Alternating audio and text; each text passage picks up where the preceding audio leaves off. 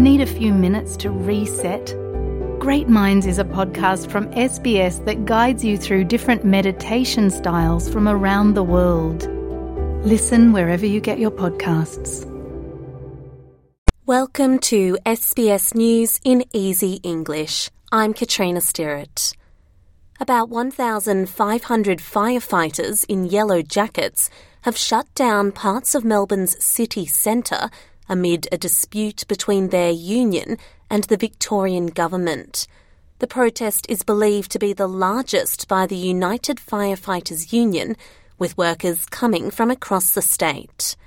Cries of shame and union power rang out as speakers blasted stalled negotiations over a new enterprise agreement the union claims puts safety at risk. Workers rallied at the fire station in East Melbourne before marching to Parliament and then to the Fair Work Commission.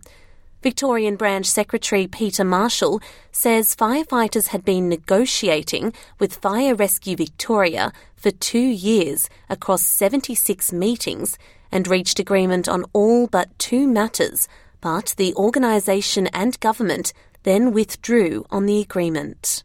Qantas pilots have called for the airline's chairman, Richard Goyder, to resign after a series of decisions that have impacted workforce and customer trust.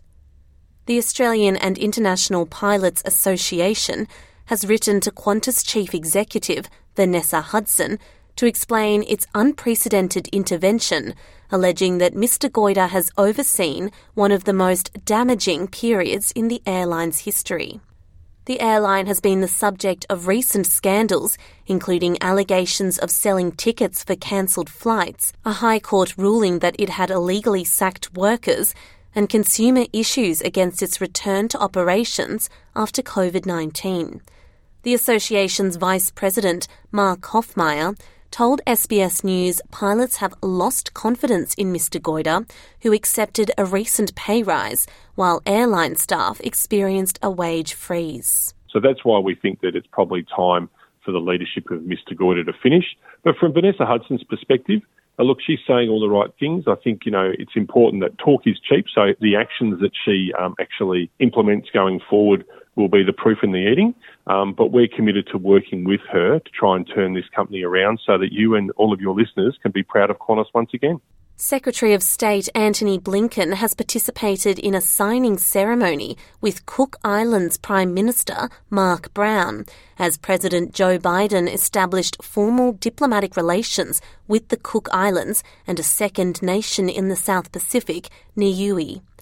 Mr. Blinken says the Biden administration aims to show Pacific Island leaders the US is committed to increasing American presence in the region. It opens a new and I think very exciting chapter in our relationship. It, in a sense, reinforces what's already there because the relationship, um, even in the absence of this recognition, has been long and enduring. Uh, but I think this is a way to um, deepen even more the bonds that join us together. Mr. Biden has prioritized improving ties in the Pacific amid rising US concern about China's growing military and economic influence. And in football, the Australian professional leagues have announced that former Labor Senator Stephen Conroy will be the first independent chairperson of the A Leagues. Mr. Conroy, who was born in the UK, spent over 20 years as a member of the Victorian Senate and was also a former Minister of Communications. In his opening statements as the new head of the Men and Women's Professional Football League in Australia, Mr. Conroy says his mission is to bring together all sides of the football community. I'm Katrina Stirrett. That was SBS News in Easy English.